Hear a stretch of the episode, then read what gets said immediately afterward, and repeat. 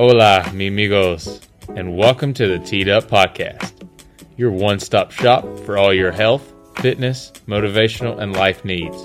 I'm your host, Trenton Adkins.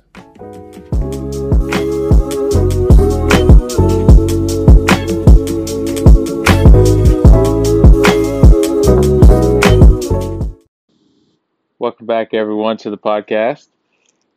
I feel like I haven't pub not published, but recorded an episode in like six months. But it's really only been last last week. School started this week, so been a little been a little busy. Little life update for you all. Um, so I transferred from my previous institution, the University of Pikeville, where there I was a collegiate athlete, played basketball, and did a whole full year there, two semesters worth, and through some talk with the family and through my own judgment, I decided to transfer out of there, and I am now currently at Ashland Community and Technical College, which is a local community college in my close to my city. And I'm going to finish my associates there, and from there I plan on attending Morehead State. So I'm also outside right now on the back porch. It's a beautiful day. Not a cloud in sight. I wonder what that means. Not a cloud in sight. And I just turned around and my boys, oh, no, no, no, no, no. My boy and my girl, Junior and Rosie, joined me on the porch here. Welcome. I need to get them on the episode one time, man. I wonder what they do. Alrighty, let's let's dive into what this episode is. Man, I'm breaking a sweat out here. But yeah, a little bit more on the life, real quick. Um, I recently got a job, and I've been doing that for my third week. I've been doing some cooking some hibachi with Hillbilly Hibachi. Been absolutely loving it. Adam and Veronica, they they are great. Um, you know, Hibachi is well known in the tri-state and more tri more than tri-state. They are they treat me well. It's really fun too, to be honest. So I've been working, been schooling, been training. My I'm on week four. This week coming, I'm recording this on a Sunday. So this week coming will be week four of my half marathon prep. So mileage is gonna gonna start increasing just a little bit, and also here my mom just joined me on the back porch here. Her eyes got a little big. It's okay, mom. They can't hear you. She's gonna sit down right beside me and enjoy this beautiful day outside here. But let's get to the topic of this episode here. I just want to keep it light and do another book review here. I don't know if you guys are, you know, interested in these, but I like to do these just to give you all some insight on the books I read and, you know, maybe you decide to read it yourself. So, let's dive right into it. The third book review on this channel we got is The Subtle Art of Not Giving an F by Mark Manson. And there this book is it's different from other self-help books that you can read because this book doesn't focus on what you don't have. It wants you to focus on you and yourself in the moment and what is happening to you in the moment and how you can fix yourself in the moment as opposed to how you can, you know, develop your future like you read in um, other self help books. So, the start of this book, you know, it says the world is constantly telling you the path to a better life is more, more, and more. The key to a good life is giving an F about less.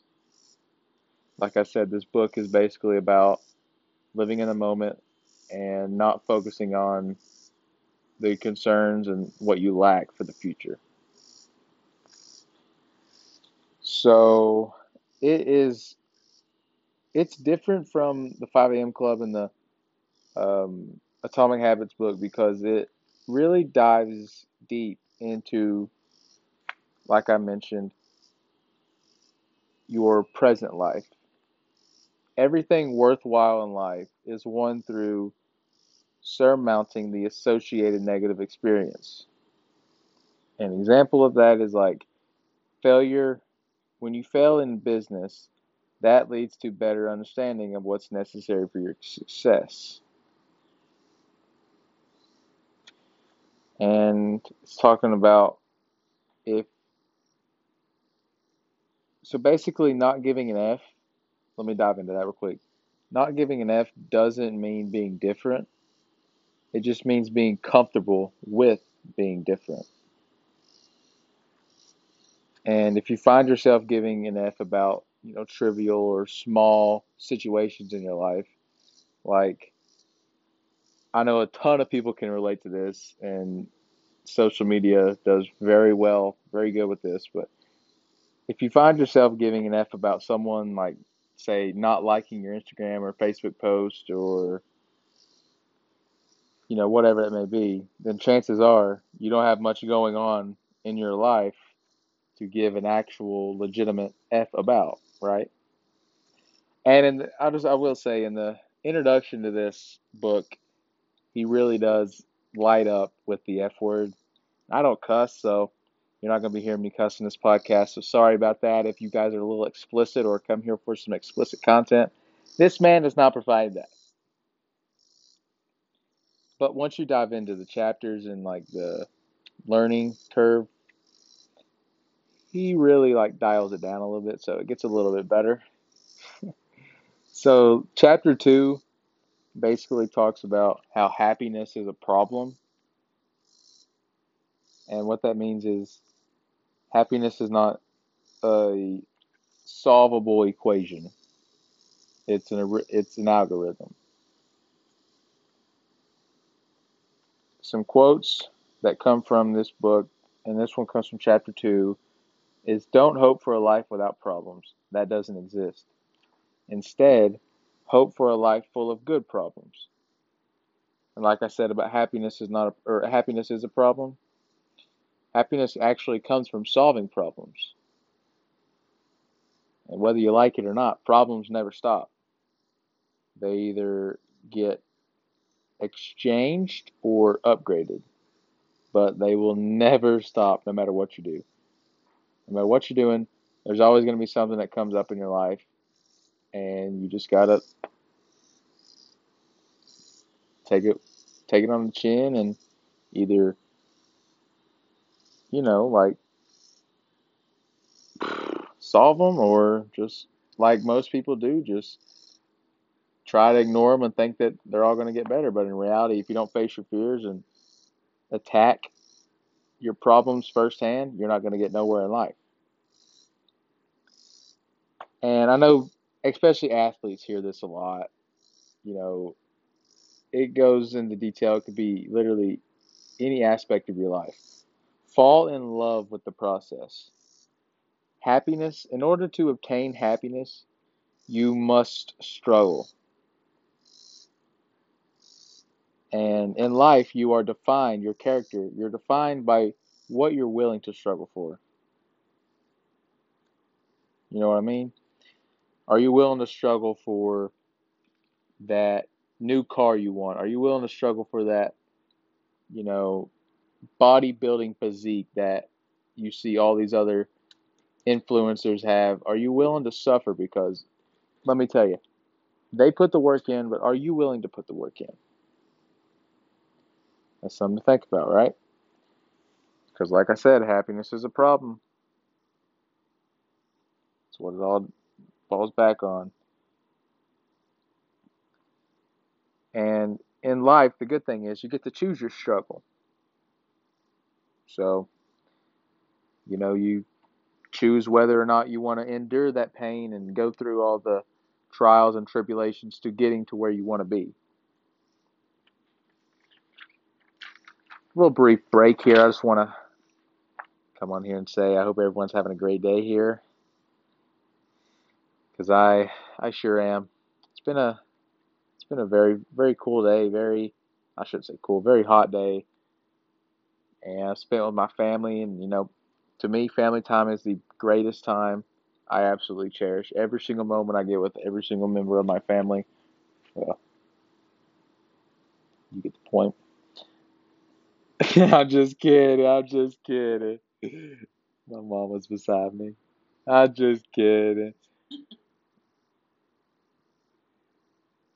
And let's dive into the rest of the book here. So, chapters three, four, five all talk about. Chapter three is really, really beneficial to me, I think. And it's talking about how you are not special. Not everyone is exceptional. Entitlement is bad, awful, horrendous. It takes us down a road of thinking we are special because of traumatic events. And an example of that is you, um, let's see, you feel entitled because you think that since you, uh, let's see here, you know, since you broke your, I don't know if this is going to be a good example, since you broke your ankle, you feel like you should be obligated to be entitled to. No, no, no. Let me let me give you a better example here. I've set up. You feel entitled because you won as as a high schooler. You were the you played football, right? Just you played football. You did nothing. You all you did was play football. So you think that that makes you automatically entitled to being a coach for Little League or being a coach for Powder Puff or being a coach for anything football related, really. Thinking that fantasy football, even. Thinking that you know it all because you played football. That's entitlement. Entitlement is horrible. In reality, well, entitlement also can deal with like like I said, traumatic events like death in the family or car wreck, you know, events like that. But in reality, there are more people than just you that deal with the same exact stuff. Everyone mourns, everyone deals with death. It's inevitable. You know, it's going to happen. To feeling good about yourself 24 7 and being entitled does and should not envy success in life. And let me tell you, it will, or it will not, and it never will. And there was this analogy that they use in chapter four, talking about suffering, that I've never heard of before. Is about World War II and this guy literally staying in the woods for over 30 years, all because he was loyal. That just was like, what? 30 plus years? Like, he would ignore every, like, telegraph or whatever they was they called them to get a hold of him back in the day. You know what I mean? He would ignore that. Him and his, like, two other soldiers ignored all that for 30 years, and they would, like, pick off random citizens who entered the woods. It was pretty cool, pretty cool to read about. But so, the value of suffering, there are some poopy values. Those are pleasure, material success, always being right. That is crucial, and staying positive. So, just think about this real quick. What are your priorities in life? Do you have good values or do you have bad values? Our values determine our nature of problems and nature of our problems determine the quality of our life. If you want to change how you see your problems, you must change what you value and or how you measure success and failure. This all circles back to everything talked about in the introduction. This is some really good stuff. So, some bad values, you know, like I said, there's some more that you can relate to or manipulation, um, not being alone, being rich for the sake of being rich. And bad values are achieved externally, which means outside. And some good value examples honesty, innovation, vulnerability, standing up for you, yourself, as well as others, humility, creativity, and good values are achieved internally. Who would have guessed? And he goes on to say, like, deeper in the book, you're wrong about everything. And that really changes your perspective because certainty is the enemy of growth. Nothing is for certain unless it's already happened. Let that sink in. Nothing is for certain unless it's already happened. Don't search for certainty. Search for doubt. Now, you may be listening to this and be thinking, what? If that's you, you need to read this book. Because let me tell you. Also, this is something else that come from this chapter or deeper in the book right here. Everyone knows this quote right here. With great power comes great responsibility. Everyone's heard that. Mark Manson, though, switched power and responsibility around. So now, the correct interpretation with great responsibility comes great power. That makes sense if you really dive, really ponder on it. But back to searching for doubt. Our brains, they function in a very biased manner, and we mistake what we see and hear so very often.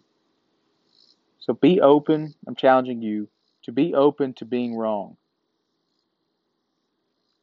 That all dials back to being to your good and bad values. Are you honest? How's your integrity? How's your pride?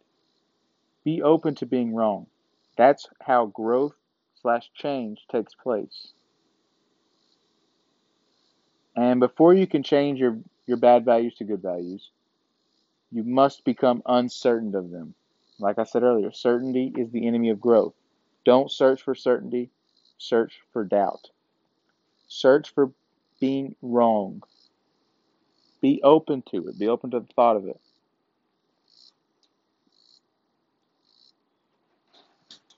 And it also goes on to say, like, there is little unique and special specialties about the problems you have. Don't measure yourself by thinking you're some stud who plays football, who I'm I'm not I'm not calling anybody. I'm just saying, don't don't label yourself as you know some stud or a rising star, phenom. You know what I mean? Instead, measure yourself with identities like student of the game instead of being you know a rising star or um, whatever.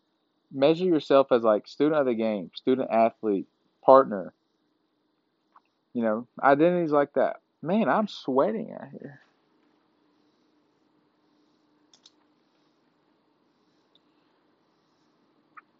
And if you want to move forward, you must fail. If there's ever anything you learn from this book or book review, if you don't fail, you're not growing.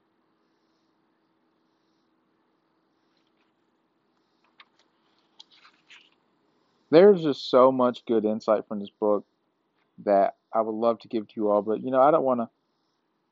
If you all want to read this, I don't want to, you know, spoil it all. I just want to give you some pointers. You know what I mean? he also goes on to talk about how important it is to say no, you know. Avoiding rejection or avoiding, you know, failures or problems in your life is just short term pleasure. If you're lying about whatever, you're just getting short term pleasure. If you're lying about your grades to your parents, that's just short term pleasure. It's going to come out sooner or later.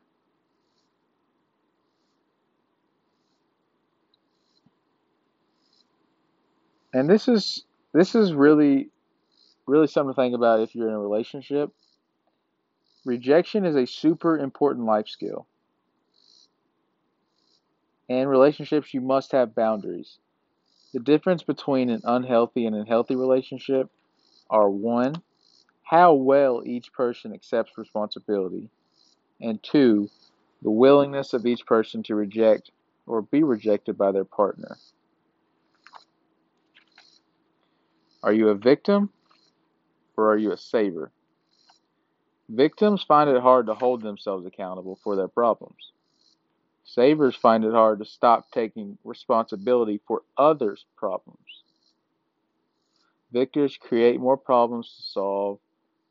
Gets them attention or affection. As a saver solves and solves, not because they care, but because they believe they need to fix what needs fixed in order to get the attention slash affair or affair affection they desire. Some examples of victim and savers. A victim will be like, This is my problem. You don't need to fix it for me. No, no, no, no. I'm saying that wrong. An example of what a victim says to a saver is what they need to say. This is how you fix being a victim or a saver. If you're a victim, you need to say to a saver, This is my problem. You do not need to fix it for me.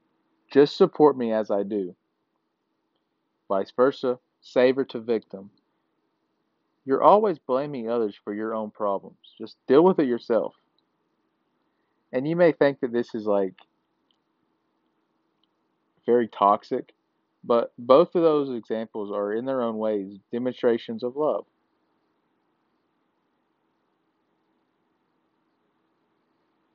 For a relationship to be healthy, both, par- both parties must be able to say and hear no. Everybody always searches for the grat not gratitude. Everybody always searches for feeling good and accomplished in a relationship. Trust is the most important ingredient in a relationship. Yeah, fair. Without it, it doesn't mean anything. Trust can easily be broken. When the highest priority in a relationship is always making ourselves or partner feel good, then no one ever actually ends up feeling good. And I'll give you some examples of how to regain your trust when it's broken. You can regain it by your track record. You just rebuild it. And you know, it's going to take, it could take months, weeks, years, but it's not going to take a day. Words just do not work. You must compound with action and consistency.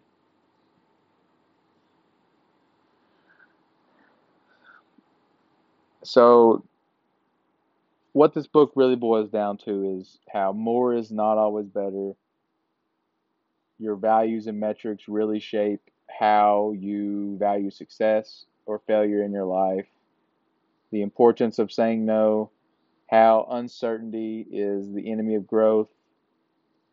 Um, talks about depth over breadth. If you don't understand what that means, that means like deepness over width. So just think of it that way. And I'll give you an example of that. Say you visit your first first country you've ever visited to. You're gonna be like really on cloud nine, like, wow, this is a culture shock. This is really cool. But when you versus when you visit your twentieth country, it's just like another day in paradise. You know what I mean?